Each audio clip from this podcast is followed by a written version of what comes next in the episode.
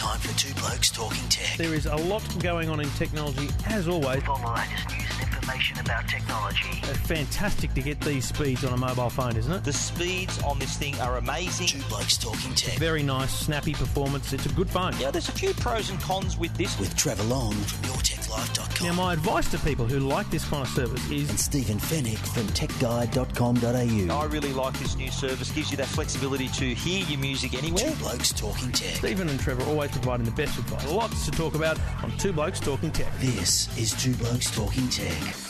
Live from London, episode 301. Two Blokes Talking Tech. Trevor Long with you and Stephen Fenech, as always, joining me here. Uh, it's a momentously unmomentous occasion, the 301st episode, really, isn't it? Yeah, well, one after 300. Thanks for everyone, by the way, for their their good wishes. Uh, thank, congratulating us on our 300th episode. Uh, to all our listeners and people who got in touch on Twitter, we thank you. Thanks for your support. But here's the first show for the next 300. Yeah, and uh, symbolic of our previous 300, we are in the middle of a world tour. Two Blokes Talking Tech World Tour. World Tour, that's right. Yeah, so we're doing a proper lap of the of the globe. Uh, we're in London right now. We head to San Jose next week, and we'll tell you all about both those things and more right here on Two Blokes Talking Tech. Two Blokes Talking Tech. You're listening to Two Blokes Talking Tech with Trevor Long and Stephen Fenech.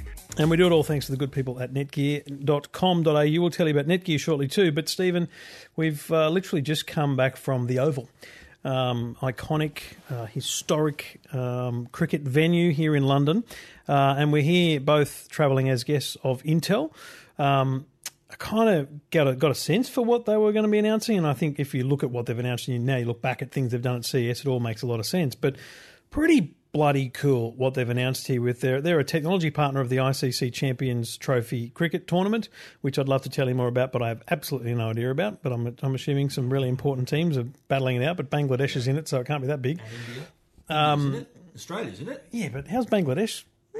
They're a world. They're a world team. Yeah, they, they they're in all the all the major all the major tournaments. They they they they've been to Australia to play as well. So this will annoy Rob um, because he's a cricket fan and one of our listeners. But if we go Australia, England, New Zealand, West Indies, Pakistan, India, those are the top six. Surely, South Africa. There's your top seven.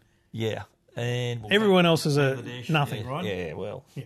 Anyway, so a couple, three, or really two things to talk about, and, and then a third being the retail availability of the technology. But let's start with the drones. So, Aussies growing up would be well familiar with Tony Greig's pitch report back in the day, watching uh, the Channel 9 Wide World of Sports coverage. Tony Greig would go out, and as one of the, um, it's clearly a, a standard thing in cricket broadcasting because the Indian um, uh, marketing boss of uh, Intel that I interviewed talked about commentators kneeling on the pitch and stuff.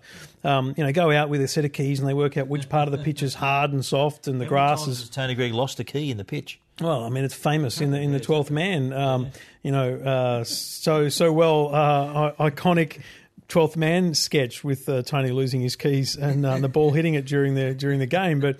You know the idea of that, and then plus the weather wall. Remember the weather wall? They'd come out and and they talk about the humidity and the player comfort level. Uh, you know, like it's good times, and that was a that's a big part of the coverage, right? But, but, but at, at that time, though, we were talking. That's back in the in the seventies, Yeah, eighties. yeah, yeah. At that time, that was cutting edge stuff. Yeah. But now, look what they've done now with the drone technology. So the idea here is they've got a drone Falcon 8 or something. What's it called? Um, uh, and, and essentially, this is a co- commercial drone, but it has um, high end, high resolution cameras and infrared sensors on it, and it's going to fly over the pitch. Uh, for every single Champions Trophy game, and the outfield too. The outfield as well. and and critically, the the pitch is they're going to be able to look back at the pitch using the high res and the infrared tools. They're going to work out which grass is dead, which is living, uh, where the undulations are. They're going to be able to see basically underneath the surface through the infrared. I don't even understand, but basically they're going to be able to create a pitch report from the flying drone coverage that will show whether it's a seamer's pitch or a spinner's pitch. They're going to be able to show any dead spots or, or green areas that'll be able to be, um, you know, angled at for the for the bowlers. It'll be a, a really good part of the broadcast coverage in that same way that the weather wall used to be when we were kids growing up. Absolutely, yeah. And I think that what what was interesting was that the there's still this obviously is going to throw up a lot of information. The I think they called it the pitch uh, topography, so the the angle of the pitch and all that. The all all that information from the cameras, but it still comes down to the captain making the decision. So you can have all the information in the world, but they've still got to use their gut for the decision. And and I interviewed uh, Nasser Hussain, who was there, former England captain. And when when asked about that, he said, "Geez, I wish I had had that the drone pitch technology back in Australia." Uh, he he recalled a game where he famously put Australia into bat, thinking the pitch was rubbish, and Australia scored like 400 runs in the, on the first day.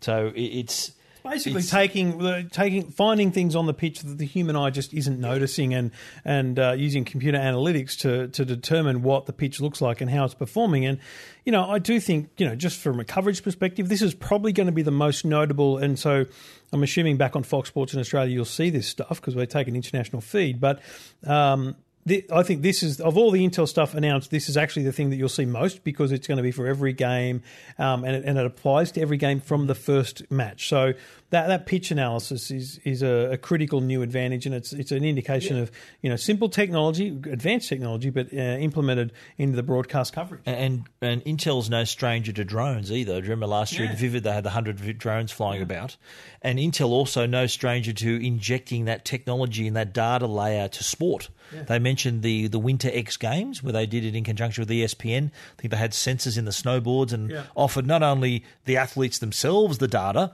but it gave the broadcast another layer yeah. as well. And, and, I remember at CES uh, two years ago they had a BMX bike there, and it was the best indication of what they call the Curry sensor, um, which can basically determine you know gyroscopically Curry every Curie. Curie, Curie, whatever Curie. I'm in England, so it's Curry. Madam, Madam Curie.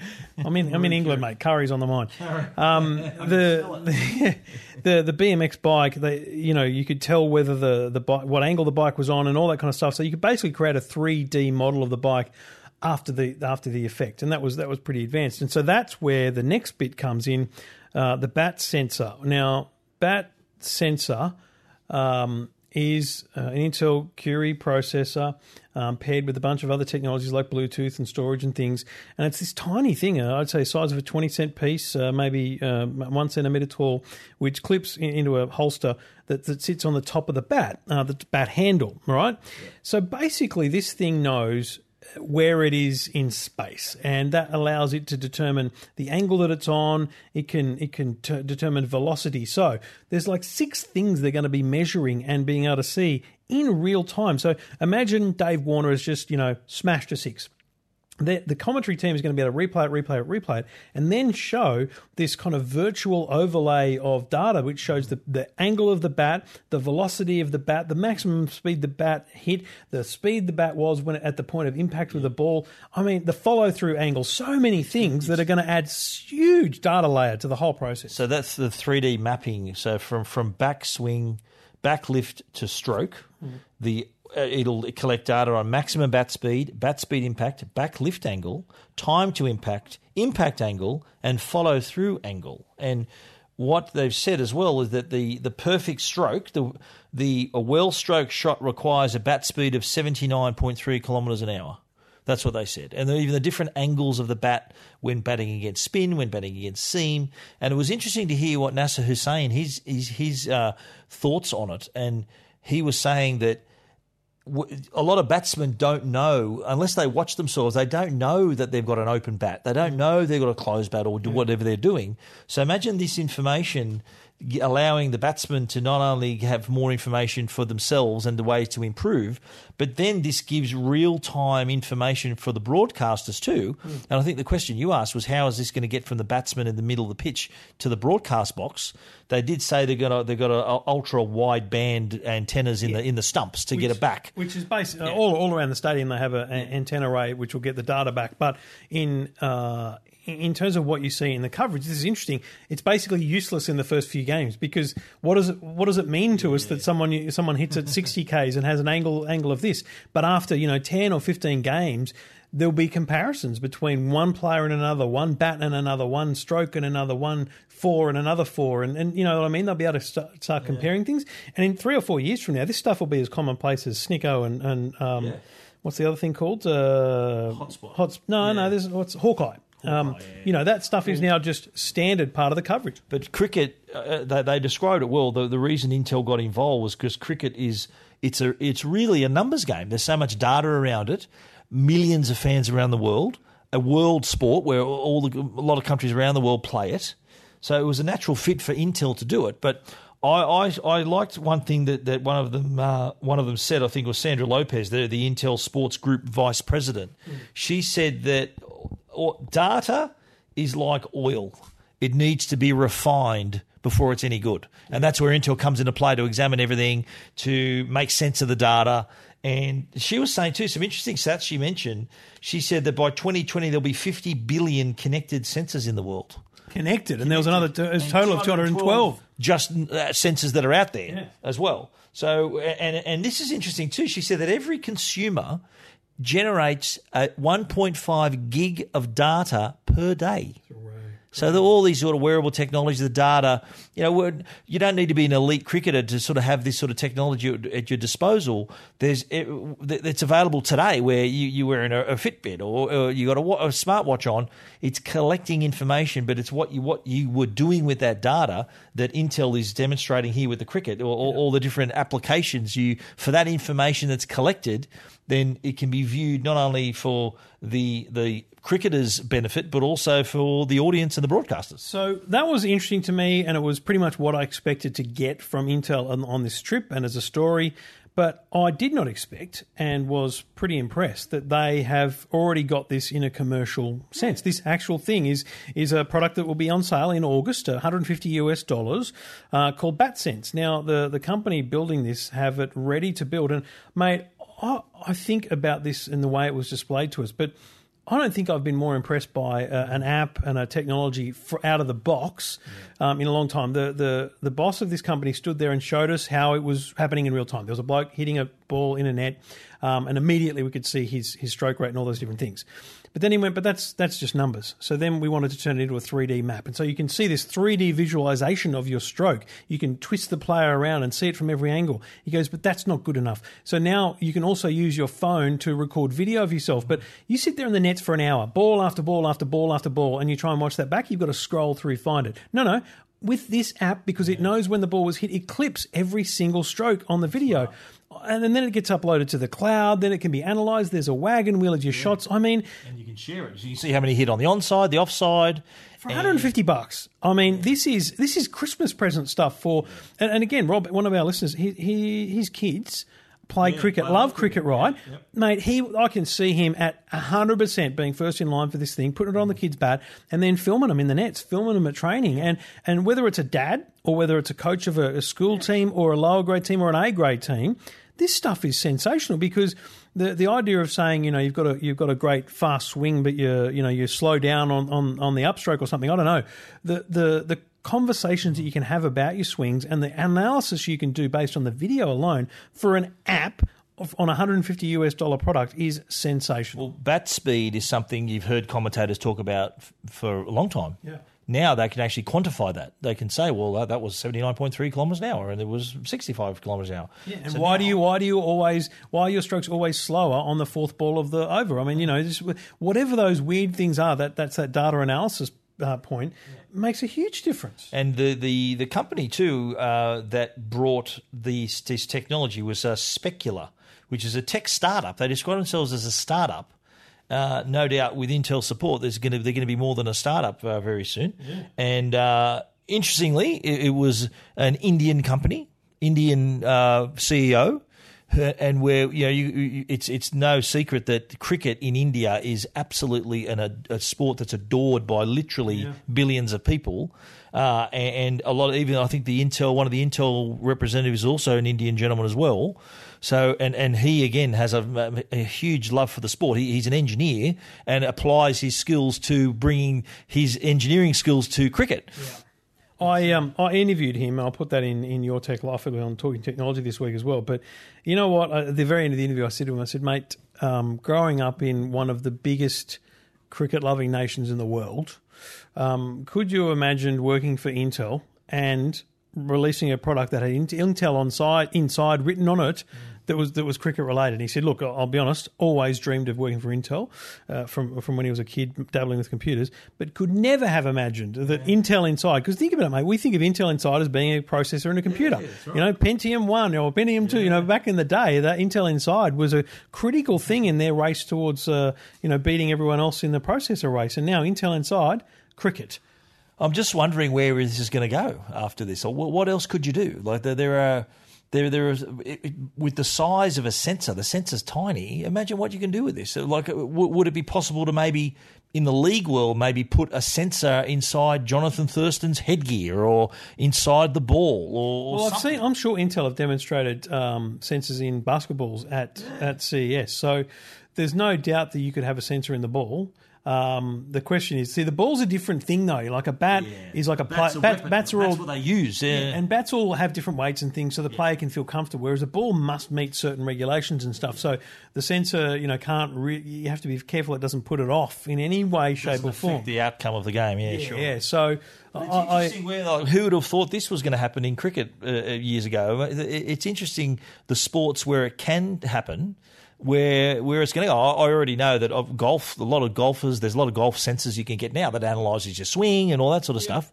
Because in a golf America, they use these things on baseball and stuff, yeah. and we've seen them like for three or four years. And, they've and, had these things at CES, and you know, you know more than anyone that like a, a sport like Formula One is just has got so much, so many sensors, yeah. so much, and again for the benefit of not only the team but also for the broadcaster too and the viewer you can see all this information. And that's a good example. You think about motorsport where, where you can have on screen, you can have the the speed, the gear they're in, the G force, the braking, the acceleration, all that stuff can be represented on screen. And I think that's what cricket looks at and goes, all that data that allows a, a, person like me to watch it and go, oh, he breaks sooner than that guy or whatever. Yeah. Now, I won't be uh, analysing this as a cricket watcher, but some fans will be looking at that going, "Well, yeah, he, I wish he, I wish when he was facing like when a when someone comes over the wicket instead of around the wicket, you know, that does that change their approach yeah. to the bat? You know, those kind of things." Well, I think it's a, it's a sort of game where, and they did mention this, there are fanatical fans out there. The rival soccer for fanaticism in terms yeah. of followers.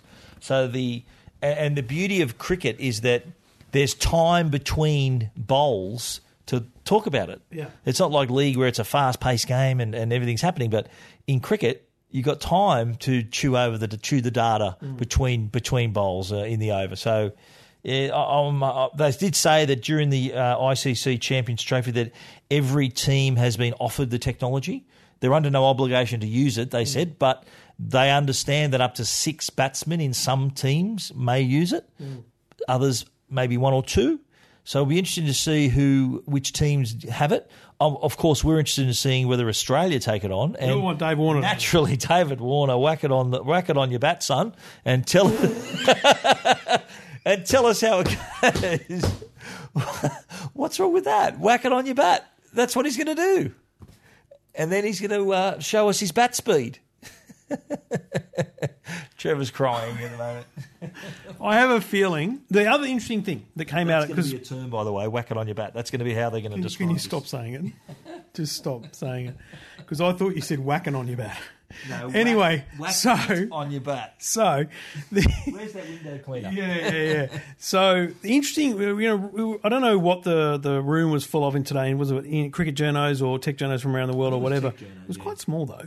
Um, so I felt quite privileged to be there. It was an honour, um, you know, very small small event for, for such an important thing. But it was interesting that there was a question to the ICC uh, boss, uh, CEO David, David Richardson, um, about match fixing. Like what with the pitch report, um, you know, that drone footage and stuff, will that be made available publicly? Where, where you know, where, who's got the data? Because what if, uh, you know, someone in the match fixing game is, you know, getting that data ahead of anyone else, yeah. da da da da. And he's like, well, obviously we've considered all those things. We don't think it'll affect the fixing. I mean, he referred to the fixing as a like as a terminology that's just standard in cricket because it is such an mm. issue in the game. But interesting that, and, and Nasser Hussain was asked about the bat technology, saying, would you really want your bat information like that to be public? And he said, look, I don't care if it's, it's probably going to benefit me more than it will my opposition. I'm going to learn from it more and grow out of it, you know, grow as a, as a player. So but, interesting. You know, it, it's like like having having that in that, that data and being able to quantify what you do. Like Dave, Dave Warner, he's just a natural, naturally gifted player. So do you think him knowing how fast his bat speed is going to improve his game, or well, that's why I wonder whether he'd be one that would put it on? It's it, but it, it's, it's will he whack it on the bat? Will he whack it on the bat? That's a big big question. But um, is like how how do like how do players how does a coach relay to a, a, a player? Say, look, you know, your bat's back speed has got to do this, and it's such a reactive sport. You've got like a, a split second to react to the ball, and like a fast ball, like I think batsman reaction time is like like point point one of a second. You've got to react. So it's it's great for us to, to see it, and, and I don't know how a player can say, well, I'm going to take that information and I'm going to improve my bat speed. But again, it's about the data mining, right? Data, if if you really find right. something that happens consistently across every over, let alone every ball, then that's what a, a coach and a player can address. But for a commentator, it's more about the analysis of, of the individual. And I balls. think comparison to comparing Dave Warner to maybe someone else and say, well, his his bat speed's higher than his bat speed. So it's it, that that's going to be interesting how the broadcasters uh, use the information. Uh, details of the Bat Sense technology, the drone uh, analysis, and everything else that Intel announced here in London at uh, techguide.com.au and EFTM.com.au. Two Blokes Talking Tech. You're listening to Two Blokes Talking Tech with Trevor Long and Stephen Fenech. Well, next stop on the Two Blokes uh, World Tour World Tour. is going to be uh, San Jose, where Apple is going to be hosting their 28th uh, Worldwide Developers Conference. And it's going to be an interesting one this year because so much is happening. And as we know, the Worldwide Developers Conference is where Apple showcases, it, it's mainly a software event. So they tell us about the new iOS for iPad and iPhone. They talk about the new Mac OS for Macs and MacBooks.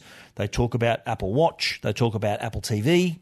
And then introduce new features that developers, and this is an event designed for them, how developers can take advantage of these improvements.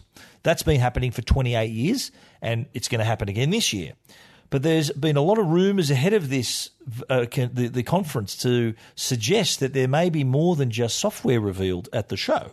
Now, this is purely speculative. This is all the rumours, but we, we've we, we've been speculating ourselves as to whether Apple will take this opportunity to introduce, maybe not fully introduce or fully reveal the next iPhone, but maybe introduce an aspect of the phone that's relevant to a developer so they can then, armed with that information, can then develop an app to suit the new device. So I've been thinking about this now because there's also we'll talk about other devices as well, the home the home sensor, the laptops and things. But let's just talk phone. Um, I, I'm going to put it out there and say I still think we're right that there will be some form of announcement around the the next iPhone because of the removal of the button, right? But imagine on the screen, you know, the the big black dark screen. Imagine instead of revealing a, a product, imagine just the bottom third of a phone um, displayed with just, just the bottom half of the of the, the phone, basically.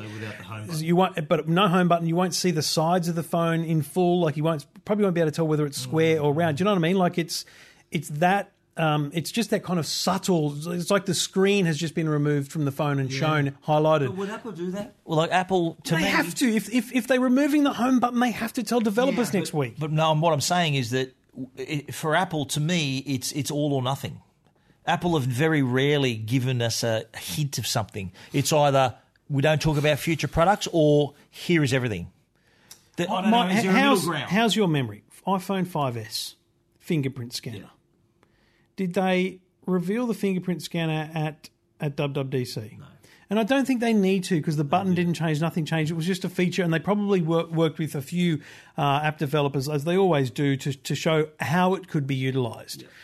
But I just don't think this is like any other change because it's it's a requirement that by let's call it end of September when a phone is available, that you know the biggest and most important apps in the world, and we're not just talking Facebook and bloody Twitter. We're talking hundreds of apps in every country, banks and like and ba- all that. here- banks are the most important one. I open up the ANZ app and it says use your fingerprint, to scan. Yep. Now.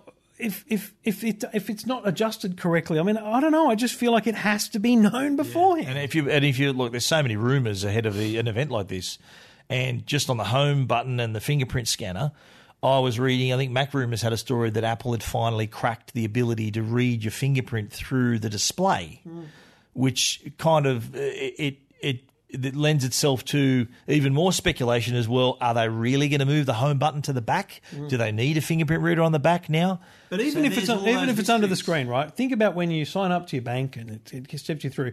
The the bank of all people need to have very clear instructions on how to add your fingerprint.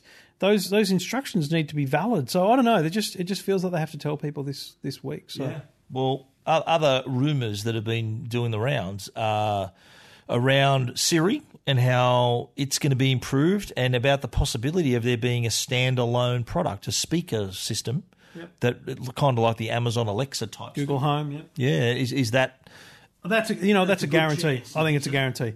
I think there's no doubt they will uh, unveil a product that you buy for you know four hundred dollars. You sit it at home. It's uh, connected to your Wi-Fi network. It is a an audio speaker as well as being a, a voice assistant. It won't have a screen on it, in my view. It'll just be you know voice interpreted. Because the new Amazon, the new Amazon uh, speaker has a screen now. What do, they, what do they call that? Amazon Home or something? Amazon, we've got too many products.com. But it's, it does have a display on it. yeah. So yeah, it's. Well, I think that's a lock. I think a Siri Siri Home, whatever you call I it. did, I did wonder, like, do you, do you remember during CS when a lot of the products, especially the appliance side of products, from Samsung and LG and all these other companies, they all were relying on Amazon Alexa. And I, and I thought to myself back then, back in January, thinking, why isn't Apple in this space? Like Apple, surely you want to mm. slice this pie. But I think it also applies. You think about HomeKit and how that was announced years ago, but really only now coming to a fore. You know, I've got more products now with the HomeKit enabled than ever before. Um, it's partly because of the, the the lead time on product, but it's also partly because Apple requires people to you know step through much bigger hoops to to have that logo on their box. You can't just release a product. So, um, yeah, I think that's that's a guarantee. Will they release updated uh, laptops? Uh, well, that's the rumor that there's going to be a new, an updated MacBook Air and a MacBook. I don't know about the MacBook Pros because they were kind of recent. Yeah. But um, laptops apparently uh, are, are big on the list of, of rumors that are, of products to be announced. But uh, it's, it's mate, it still all comes back to me. It's it's iPhone. I'm, I'm desperate to know about the new iPhone, and also what they're going to name the new Mac OS. What's the name going to be? Do you think? You know, it's uh, named after a Californian landmark. Could it be Mac OS Disneyland? Maybe. You're an idiot. you, I mean, you've been travelling too long. You need a break. No, it might be Mac OS Universal Studios. What do you think? Mac OS Route 66. Yeah, they- that- is that in California? It starts in California. There you have it. Or ends, whichever way you look at it. It could be Mac OS Golden Gate Bridge. Why not Mac OS Cupertino? Could be, yeah. Mac We've OS had Yosemite. Apple Park. That would be stupid. There you go. Well, Ladies and gentlemen, Stephen Fenech has left the building. I mean, he's emotionally, mentally checked out, clearly. but what are we like? Because Sierra, I think, is the current one, isn't it? So that we've had Yosemite, we've had a Cap- El Capitan, Mavericks, I think was the first one, Sierra. So they all seem to be national park related, or mostly. I don't know. Death Valley. Death Valley, you think? Yeah, is that more is that Nevada. California? Yeah, yeah. We need to look in the in the San Bernardino. Atlas, get our Atlas out. And also, um, it's be- being in San Jose as well, the, the, the conference, which is closer to kind of Apple's, literally near Apple's headquarters. Um, I'd love to be able to go have a cruise around Apple Park. Wouldn't you love to see the new campus? I will be disappointed if we don't get at least a drive by. And yeah, Well, apparently the expressway from the airport takes you right past it. yeah, but you know, going past it's not the same as going in there. So. I mean, so are you imagining uh, like uh, Jurassic Park style jeeps and, and communication systems to drive us through the park? yeah, I dream about it every night. Yeah, Jeff Goldblum and uh, It won't happen. Sam. Neill in you imagine how, how? I mean, it's just No, it- Well, Wired magazine, remember, had a story. They they were given a tour with by Jony Ive. you know what'll happen here. It'll be one of the blokes, not two. It'll be you. You'll go, and I'll get brushed. you think so? You think so? And I don't care. Like you, hard can, feelings, you can have, mate. You can have every product in the world before me. Because unlike you, I don't care. But Stephen hates it when I get stuff before him.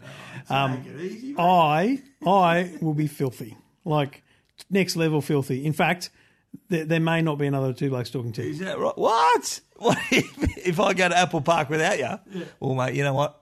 Just cool your jets because I don't think it's going to happen. I think so too. If you look at the schedule, there's not really enough time. The Closest we're going to get to it is watching the drone footage on YouTube. Which is awesome. That bloke's really nailed it. I still don't think any of it's legal, but Oh no way in the world! But it's it's. I'm curious to see it, e- even if we get a glimpse of it, because I think there'd be like nine million drones above it. It's just the most most filmed uh, building or film property with the drone with drones ever. I think it'd be. Uh, There's really only one bloke doing the drone stuff. There's a few people out there, but I think he's. I think after he started doing it nice, I reckon Apple approved it. I reckon Apple have let him do it. Yeah, Because yeah. I've seen the, I've seen plenty of footage where you can see actually where they took off from. They they, they take off from. There's a hotel across the across on the other side of the expressway. They take off from the hotel car park, and there's even a housing as there's a housing estate right on the right on the edge of the campus on the Apple Park. Because if you look at a map the, and you imagine a big square, there's a whole there's a whole corner of it that they, they didn't the buy. Housing, I think it's called the Hamptons housing estate or something. So there'd be a few drones maybe taken off from there uh, some for some cheeky footage. I'm just going to say one more thing. iMac. It's well overdue, Yeah, true. mate. It is long, long, long overdue for an update. Well, I think what, what's going to happen is that, and if, if the rumours are right, that Apple is going to pour everything into the iMac, sort of pull back on the Mac Pro and just load up the iMac to be the ultimate tool, the ultimate desktop production tool for the creatives and the photographers and, Mate, and they, you can't who- tell me they're not frightened of the Surface Studio in just in looks. Absolutely, I was going to. That's what I was about to say. Well, there's a lot of, and like oh, we, I was talking to Wujiro, who's on this trip with us, who does a lot of, a lot of filming and he, he does a lot of editing. And I said, mate, do you really think a, a, like a, a summer photographer or a videographer who's been using a Mac their whole career would switch to Windows? He says, absolutely. The the the, the new hardware and the way of that that Microsoft are creating these products are attracting exactly those people. So uh, it's it's I think Apple to keep that to keep that customer, they've got to do something remarkable with the iMac. Definitely. All right. Well, we um, we head to Edgbaston at the end of the week to watch Australia and New Zealand the cricket. Then we uh, hop on a plane. We head to San Francisco and San Jose on the weekend. So next week we'll be at WWDC for Tim Cook and his uh, executive team's announcements of uh, of software and other things, um, and we'll record from there as well. We could, and it could be the world's Last first- episode. The wor- it could be the world's first three blokes talking tech if Tim Cook agrees to come on the show. Is that fair? Oh, it's hundred percent fair, but I, I don't want to break it to you. I haven't put a feeler out. Yeah, well, I you mean- never know. You never know your luck. You don't ask, you don't know. So we'll see how we go when we arrive. Yeah, Yeah, mate. Listen, They did say there will be podcasting booths at WWDC. So maybe if we sort of hint that this from a man who suggested we sit on the bed earlier. the two. So it's been two- one of those trips, mate. Remember coming through immigration? I- I've, I've got called, yeah, come through, come through, and the bloke goes, are you, are you, are you together? And I went, when you say together, what do you mean? Hang on, mate. not in the biblical sense, I Yeah, think not in the said. biblical sense. I said, mate, we're travelling together. Not that there's anything wrong with that. Anyway, two blokes talking tech. WWDC next week. This year, this week we're in uh, uh, London with Intel. Two Blokes Talking Tech. You're listening to Two Blokes Talking Tech with Trevor Long and Stephen Fenech. Well, you already know Arlo by Netgear, the worldwide leader in smart home security and the creator of the world's first 100% wire-free weatherproof HD security camera. Now get to know the new Arlo Pro with even more features, including two-way audio that allows you to talk to your kids, pets, or whoever's at the front door right from your smartphone. Arlo Pro has quick charge rechargeable batteries, night vision, and live on demand streaming. And yes, it's still 100% wire free and weatherproof, so you can easily monitor your entire property inside and out. Arlo Pro takes just a few minutes to set up, so you can check in on your home or business from anywhere using the free Arlo app on your phone, tablet, or computer. Know what's happening in real time with advanced motion detection and never miss a moment with free cloud recording for seven days. Visit arlo.com slash au for more info. Arlo, the new Arlo Pro by Netgear. Every angle covered. Two Blokes Talking Tech. You're listening to Two Blokes Talking Tech with Trevor Long and Stephen Fenech. Uh, well, Stephen, it's uh, well, CES was now nearly six months ago, and uh, the Melbourne Grand Prix was a few months ago. It's been a few months between drinks for Hisense announcements, and to be honest, this is the one I've been waiting for from Hisense because in Melbourne they announced the Series Eight and Series Nine kind of top end TVs, uh, ranging in price from three grand to eleven grand. But finally, we have prices for the Series Seven TVs. These are the these are the TVs they had last year, and they're just the next evolution of them. Uh, and this is the TV that gets them that market share. It's a affordable quality, but high high quality, affordable price, but high quality product.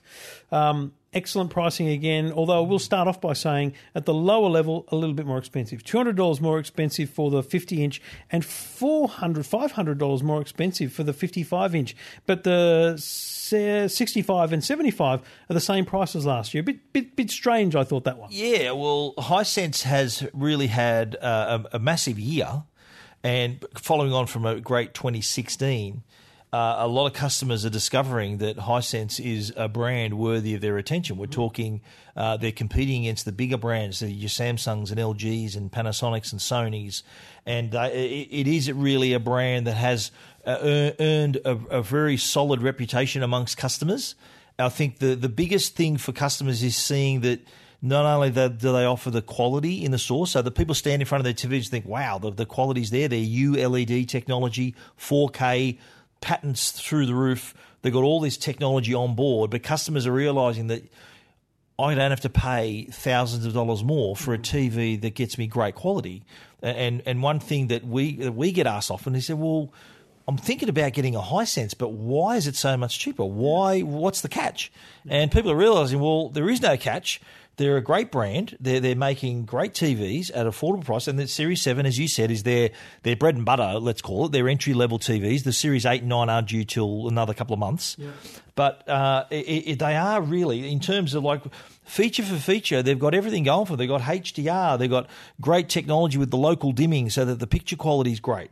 Uh, the ability to watch Netflix up to 4K HDR content and access to Stan and YouTube and all of those other services that you can get on the other TV. So, in, you know, five grand for a 75 inch TV. I mean, that is the headline there. It's just Absolutely. ridiculous. And like you'd, you'd be paying possibly three thousand dollars more for a rival brand, mm. uh, and the the, the the const, the feedback that of that you hear from you know even our reviews and from customers is that you look at you look at a major brand next to Hisense. Not that Hisense is not now a major brand, but the the diff- the only difference people can see is just the name on the television. So the picture quality is is they're in the same they're they're head to head in the same ballpark, but Hisense with great momentum, and I think a lot of the retailers like JB Hi-Fi and Harvey Norman are really supporting them because let's face it, they're selling a ton of ton of TVs yeah. through there. So uh, naturally, they're going to support the brand, and that's what we're seeing. Customers uh, are being offered a, a, great view of the TVs because they're being placed front and center in all these stores. One of the critical bits of technology they have on board, which follows over from last year, is their local dimming, and this this just basically means that you don't get the the graying of the screen. And look, I'll, I'll be honest, I noticed this on the Samsung that I have, a 65 inch Samsung. You're watching in, in complete darkness. Uh, black screen comes up and a white word appears on the screen and it's grey top and bottom of the white word because the, the lights are projecting down from the top and the bottom to that white bit of pixel somehow Hisense have done it so it's not OLED style um, blacks, but the local dimming means you don't get that greying of the screen around the picture, and that's why I thought it was the best TV last year. That plus the value on price. Their black, their black levels are great. Do you remember that guy, that American guy who was talking about all their patents and their technology? Yeah. Uh, I, I, forget his name, but he, Nerdy McNerdy. He was an absolute genius in explaining how the technology worked, and you look you look at it and like black levels something that's really hard to produce in an LED TV and whether it's the, obviously the local dimming helps isolate those the the smoky sort of look to the screen.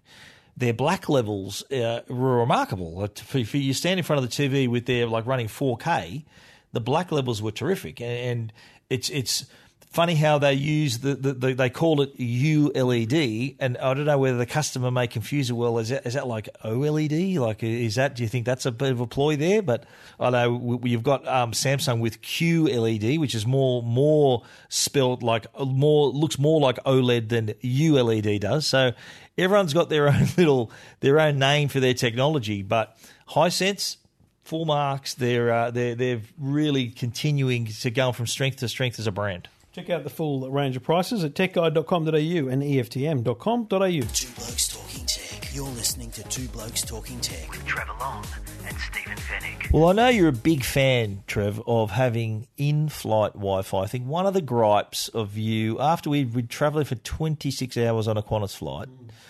I think you, you mentioned that I can't believe I've been disconnected for so long. Well, as a Virgin frequent flyer, I've uh, enjoyed the services of the Etihad uh, airline partner um, for most of my European trips, and I love the fact that I can be connected on, on Wi-Fi for those free? 13 hours. when you do that? No, it's not. So you're paying for that? Is, is it, uh, you know, I mean, I'm not tight like you. I play about. I'm not tight either, mate. I'm just asking a question. I don't know, thirty or forty dollars for the for the, for the trip, trip, Yeah, okay, yeah, yeah. That, that's well for someone who wants to stay connected. Um, and we've seen already that in Australia we've got Virgin Domestic, Qantas Domestic offering high speed Wi-Fi, mainly mainly for not only keeping people connected but also for entertainment purposes. They want streaming. But uh, Finder, your mates at finder.com.au have they've, they've taken a really interesting survey about whether what do we really want in flight Wi Fi. And I was surprised to learn that most people don't care. Most people are really, I think the, the, the figure was like 44%. Uh, they don't want in, or don't like in-flight Wi-Fi on domestic flights, or just don't care about it. Who do they survey? Well, they said it was more than two thousand people. So Travellers? I'm not sure. See, I think that's my only question about that is is it not possible that the type of people surveyed can reflect differently on tho- those figures? So if you surveyed people uh, in the Qantas Club or the Virgin Lounge, I think the numbers would be different because those are more likely to be frequent business travellers. But you, you think about it like everyone travels. Everyone at one point in their life is going to get on a plane and go somewhere. So whether you do it once a week or once a year, I think though it's good to get that impression of would if you're only going once a year, you probably don't care if there's Wi-Fi on the board. So I understand what you're saying there. And if you're going once a week, then you probably would tend to get it. So that information, who they interviewed, yeah, it would have probably. I just, affected think, I just think it's. A, I think it does affect the results slightly. I, I, I look. Put it this way: if if I was to predict were- the if you- outcome, if you if, I was to predict the outcome of a general mass survey of this, I agree. Most people wouldn't give a rat's. But if I was interviewed, I want it. I want it available. I won't use it every time. I want it available. I, I want to go. Okay, I'm not sleeping well on this flight. I'm going to do work. Boom. I'm going to get So through my that, email. so that, that leads me to the next part of the story. The reasons why you would like Wi-Fi, and we'll talk about the reasons why you wouldn't like Wi-Fi. so that I can tweet from the air. okay, you can you've you've done you like your live tweeting from your your travels, Mm-hmm. but you you mainly f- for me if I had it it'd be to catch up on emails and to, to do stuff like that. You would be to do your emails, bit of chicken and corn in the air, maybe is that right? Or because is that is there any like I don't use I'm not a big air in flight Wi-Fi user. Okay, so is there any restriction to any type of website you can? A lot of them, like GoGo, will restrict all pretty much all streaming services, but they don't. They don't do that by the type of information coming back down the pipe. They do that by site. So they might not might not have a list of all the chicken and porn.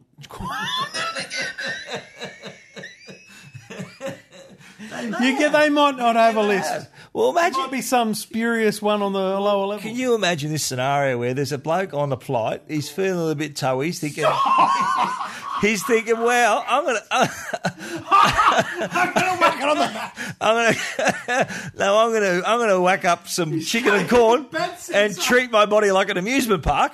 so, I'm not gonna happen. I'm out of the contest.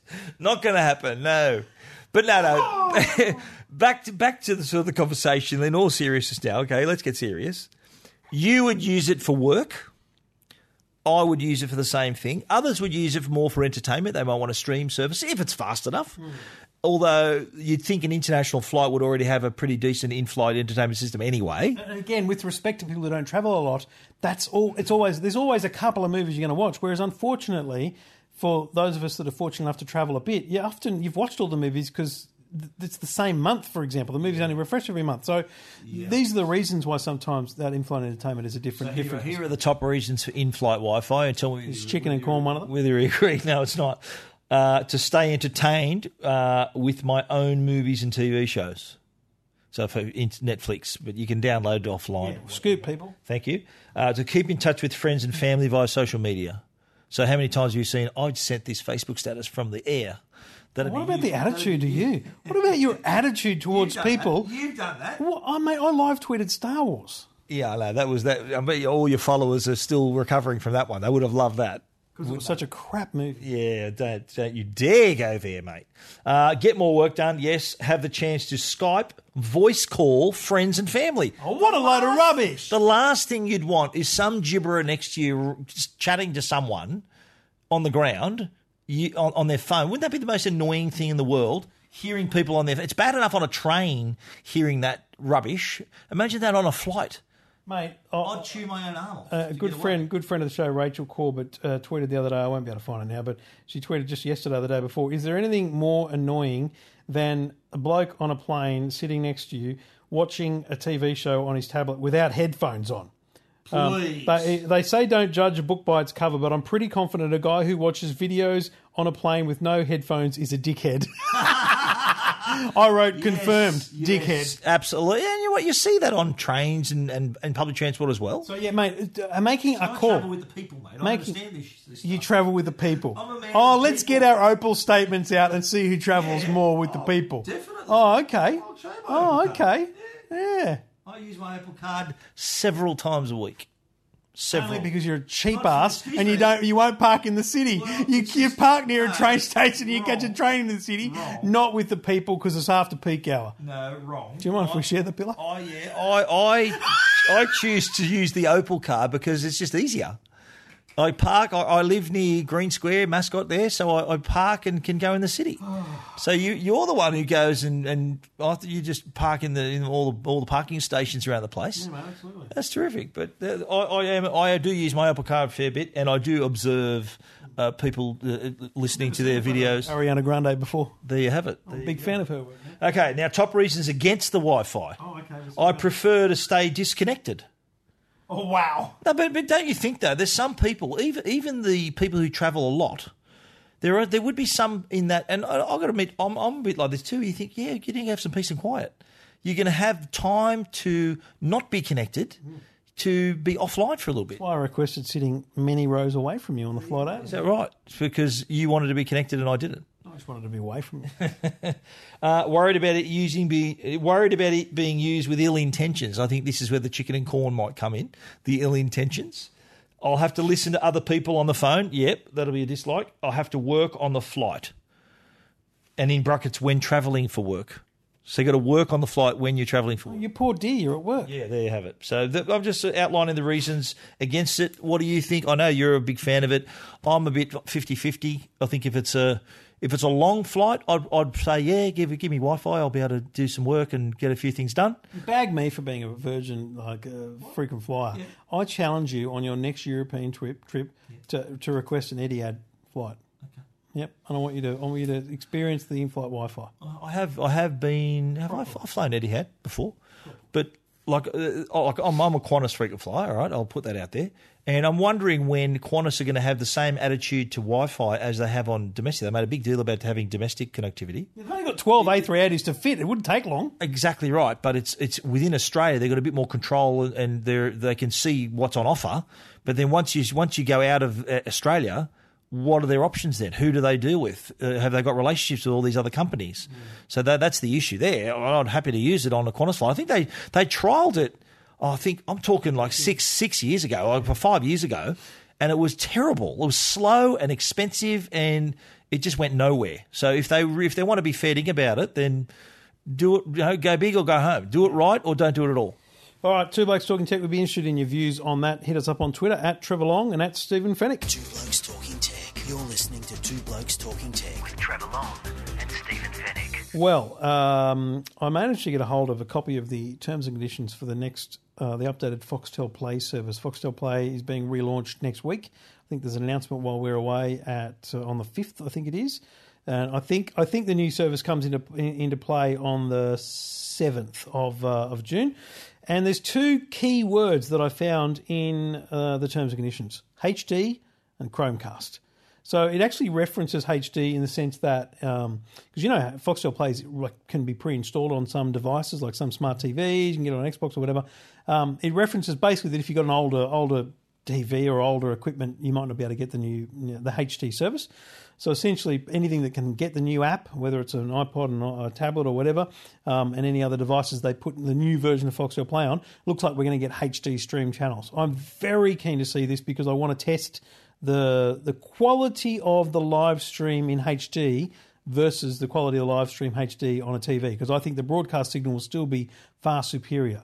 But the chances of me dropping Foxtel by cable and picking up Foxtel Play via the internet and watching the Formula One is is something I would consider. So Instead of having a box, you'll just go purely through your broadband connection. if the quality is good enough, which I I just don't know they'll be able to. I've do. considered the same thing because the, the only reason I've still got Foxtel is because uh, my wife likes some of the channels and the footy. The footy. If they didn't have league on there, I, I'd be I I wouldn't be uh, keeping it. But if they can give me that uh, in as good quality and also cheaper, like if they can give you, if I can choose, because when you got a box, you, you you don't the choice of packages kind of overlaps so much that you got to get a lot of packages to get what you want. So if, if Foxtel Play can give you that option where, okay, yeah, I want league channels, I want this and that, and give me a, a, a product that's not going to cost me the earth, then you know that that's going to stave off customers that are up and going because they've got Netflix nowadays. Yeah, and the second thing that was referenced in these terms and conditions was Chromecast. I said, except for Chromecast Stream, you can only use a registered device, da da da da. So that means Chromecast is coming too. So again, add that to HD. So I've now got my phone, HD, Foxtel, channel 506, Sport, boom, up on my big screen. Mm-hmm. I'm watching the Formula One on a big screen. Oh, fuck, I'm, I'm cutting the cord, baby. Without a set top box in sight, we're talking now. And yeah, I think and th- It's a much it's a much requested feature. They're way behind the times. They're not have it. Uh, I I have di- differing information. One person said to me the reason they don't offer it is because their legacy streaming provider doesn't allow it, doesn't have the technology. But my my belief is they don't offer it because they don't want to cannibalise their, their Foxtel cable business because I think the cord cutters will be out in force. Because yeah, and, and it's it's going to be interesting because I've, I've had like I said, I, I love watching the league, and if if I can do it, access it that way, that's terrific. I've had a lot of people that have um, like a Telstra NRL app, Foxtel Go. And they asked me, "Oh, look, the, the guy at the shop reckons if I connected a HDMI cable to the TV, I can watch my Telstra tablet on the TV." And I said, "Well, sorry, mate, you can't because it infringes on their rights." So there are people who uh, they, they, they'd pay to get the, the these services on a phone. If they can extend them to the TV, then you're going to keep them as customers. Yeah, I look. We don't know for sure. Um, I can guarantee you those two things are going to be in the new service, but it's um, it'll be announced next week. While we're in San Jose, the, the announcement will go out. Um, we'll, we'll update that you you on that next week here on Two Blokes Talking Tech. Two Blokes Talking Tech. You're listening to Two Blokes Talking Tech with Trevor Long and Stephen Fenech. Well, Stephen, let's round it out here uh, in London town. Feel comfortable in London. It feels very familiar. It's a good. Uh, just feels like Australia, but colder and older buildings, really, doesn't it? Not as many skyscrapers. Yeah, I don't like. What? What's a major metropolitan city? Where's their bloody skyscrapers? What's your problem? Very old city as well. Knock so- a few buildings down. Knock them down and put some sky. Get Harry Triguboff over here. Let's smash the joint. There's a few uh, high-rise apartments now where we, we we're on the other side of the river, opposite Big Ben. We're in the in the Lambeth borough, Lambeth Council area, as you'd put it. Mate, it says Lambeth Council on the bins. We're in Lambeth, so so I think it's opposite Millgate, is opposite the river. Mate, there's a few buildings here that can be knocked down. Yeah, absolutely. There- They're hardly historic. There's a few constructions going on. There's a lot of lot of buildings being put up, but um, what were we talking about? Anyway, uh, so while we're sitting here in comfort of uh, my ridiculously boring hotel room with a boring view of the inside of a building, um, your minute reviews. Well, the Huawei P10 and P10 Plus, yes, they were announced back in Barcelona in February, but they are now on sale, and I've reviewed them on Tech Guide. And I've got to say, if you are interested in photography, if you if you love taking photos with your phone, and who doesn't, these are excellent smartphones. And I, I, I go so far as to say is that you could probably describe this as a camera that makes phone calls rather than that are just smartphone with a good camera, because you've got that dual lens uh, system developed in, conj- in conjunction with Leica. And I've done a lot of comparison shots and put them side by side with iPhone 7 pictures. And uh, I have to say, camera is excellent. It's got or, or, uh, the, the dual lens system has 12 megapixel color lens, 20 megapixel monochrome lens, optical image stabilization, plenty of modes too. If you want to go manual mode, you can. Uh, a lot of other modes as well for you to choose from. Uh, it also shoots good 4K video. And if in manual, you can also do things like you know adjust your ISO, your white balance, shutter speed, and all those sorts of things. Panorama shots, night shots, very good low light camera as well. So in low light situations, it does really do a good job and gets a lot of light out of the image. Far too many photos of you on that story. There's sel- there's a selfie mode as well that comes with uh, it's, it offers that bokeh effect. You know, so if you take a selfie, you can actually uh, blur your background and have yourself uh, in focus in the foreground. But you can turn that off if you want to have because half the time of a selfie, the stuff that's in the background is what you want to get in the picture as well. So you can turn that feature off. In this case, it's a statue of Captain Cook, which uh, he is out of focus in my Huawei shot, but in focus in my iPhone shot. Uh, bottom line great camera, great. The design of the phone it does look a lot like the iPhone. It's it's like I've got a picture of the iPhone seven next to the other P10, and you'll see that it is very very similar in design to the the, the two products there, uh, f- especially from the back. You're showing it to me like I haven't seen the products. There you have it. Uh, also, to Pink phone too, very nice. this is uh, it- it's it, the P10 has the P10 Plus has a 5.5 inch display, and the P10 has a 5.2 or 5.1 inch display. So if you do like smaller devices and you've got smaller hands like Trevor does, you can go the P10. P10 Plus is for the big boys and big girls out there who like the big phones. And whack it on the bat. That's right. The P10, P10 Plus. Uh, is uh, the P10 is eight ninety nine. P10 Plus is thousand and ninety nine. One other little thing though, and you've used the P10 a fair bit though. One last thing, it's got a very smudgy screen. Have you noticed this? You, you, the, it, do, it doesn't seem to have that same. I think they call it an oleophobic coating or something. Or you know, the iPhones and every phone has a coating, and you can if you go onto your iPhone and rub your finger along the screen, it doesn't leave a smudge. If you go if you go to the uh, the P10 and P10 Plus, it it's a fingerprint magnet, like more than usual. I think there's there's there's a coating that's not quite there. It's not there on the phone for some reason. Anyway, I, th- I thought that was uh, worth noting as well. P10, P10 Plus. My only issue was the fingerprint scanner. We've discussed this before. I didn't like the placement of it, and um, yeah, and I think well, it was a backwards. Back. They went from the back to the front. Yeah, and, and by, by, default, it doesn't do what a fingerprint scanner should do, which is a home button and things like that. I know you can change it in the settings, yeah, but it doesn't. But it does the average user takes it out of the box, goes, "What the hell is this button for?" Like it doesn't work. So it's a bit strange. I think that was a very yeah, backwards move for I them. did note that in my review, but just that you, you can change the functionality, but imagine having the space of an ex, of a larger screen without the home button on the front. Mm, yeah, exactly. Yeah.